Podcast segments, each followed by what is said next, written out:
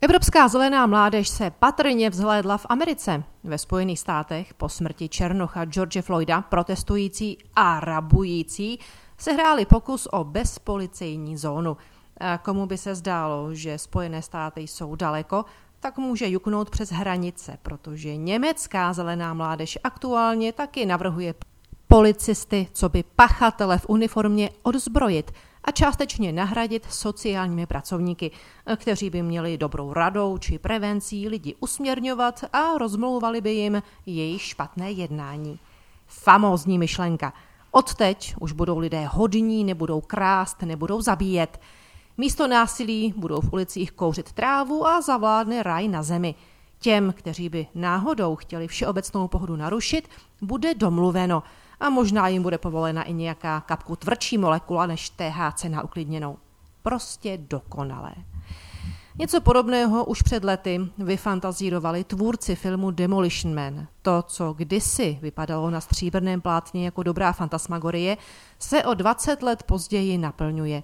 Ve filmu je zobrazena společnost odmítající násilí do té míry, že s ním časem přestala být schopná vůbec jakkoliv zacházet a čelit mu.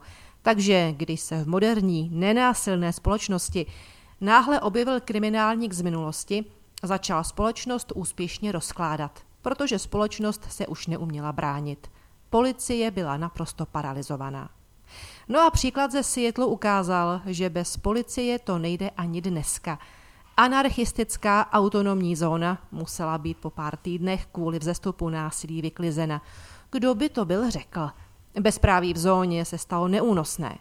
Politici však vycítili společenskou poptávku jít policistům po krku a tak jim začali osekávat rozpočty a platy do té míry, že historicky první afroamerická náčelnice čele světelské policie odstoupila ze své funkce.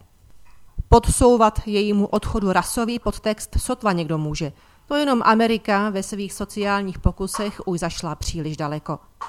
Archaickou zkušenost máme i v Česku.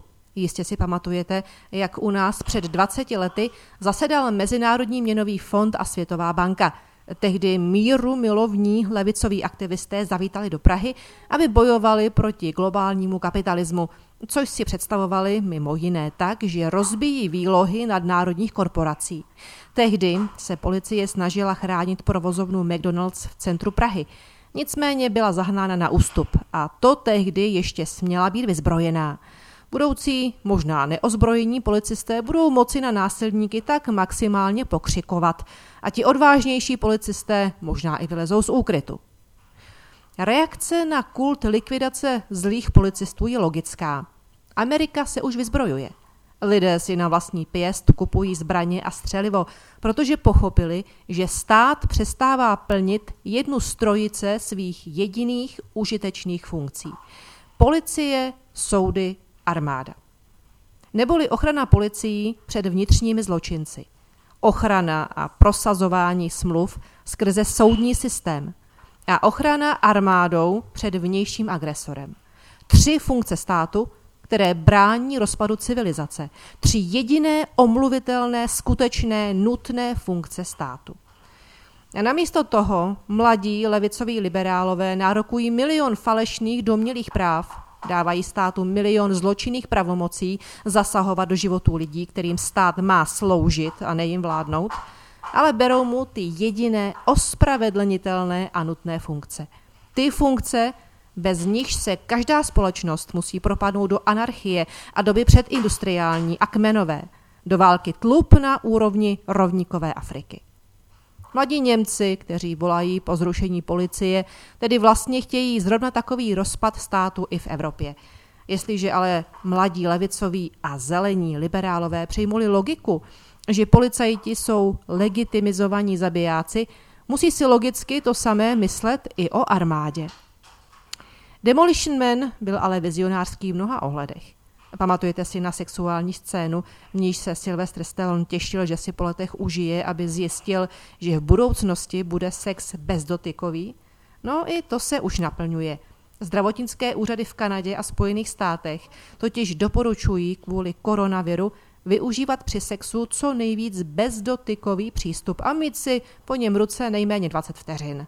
To všechno pro minimalizaci rizika nákazy, tedy údajně. Vkrádá se myšlenka, že skutečným motivem je něco jiného. Politik, který prošel volbami, byl zbabělec, bál se rozhodnout sám, tak přesunul tíhu rozhodnutí na epidemiology, kteří ovšem volbami neprošli a v životě k moci nepřičichli. A ti z náhlé moci zblbli. Takže tu máme vyhlídky na anarchistickou levicovou společnost bez policie, bez armády a se sterilním sexem v rouškách a ve vaně s dezinfekcí. No, dobrou chuť.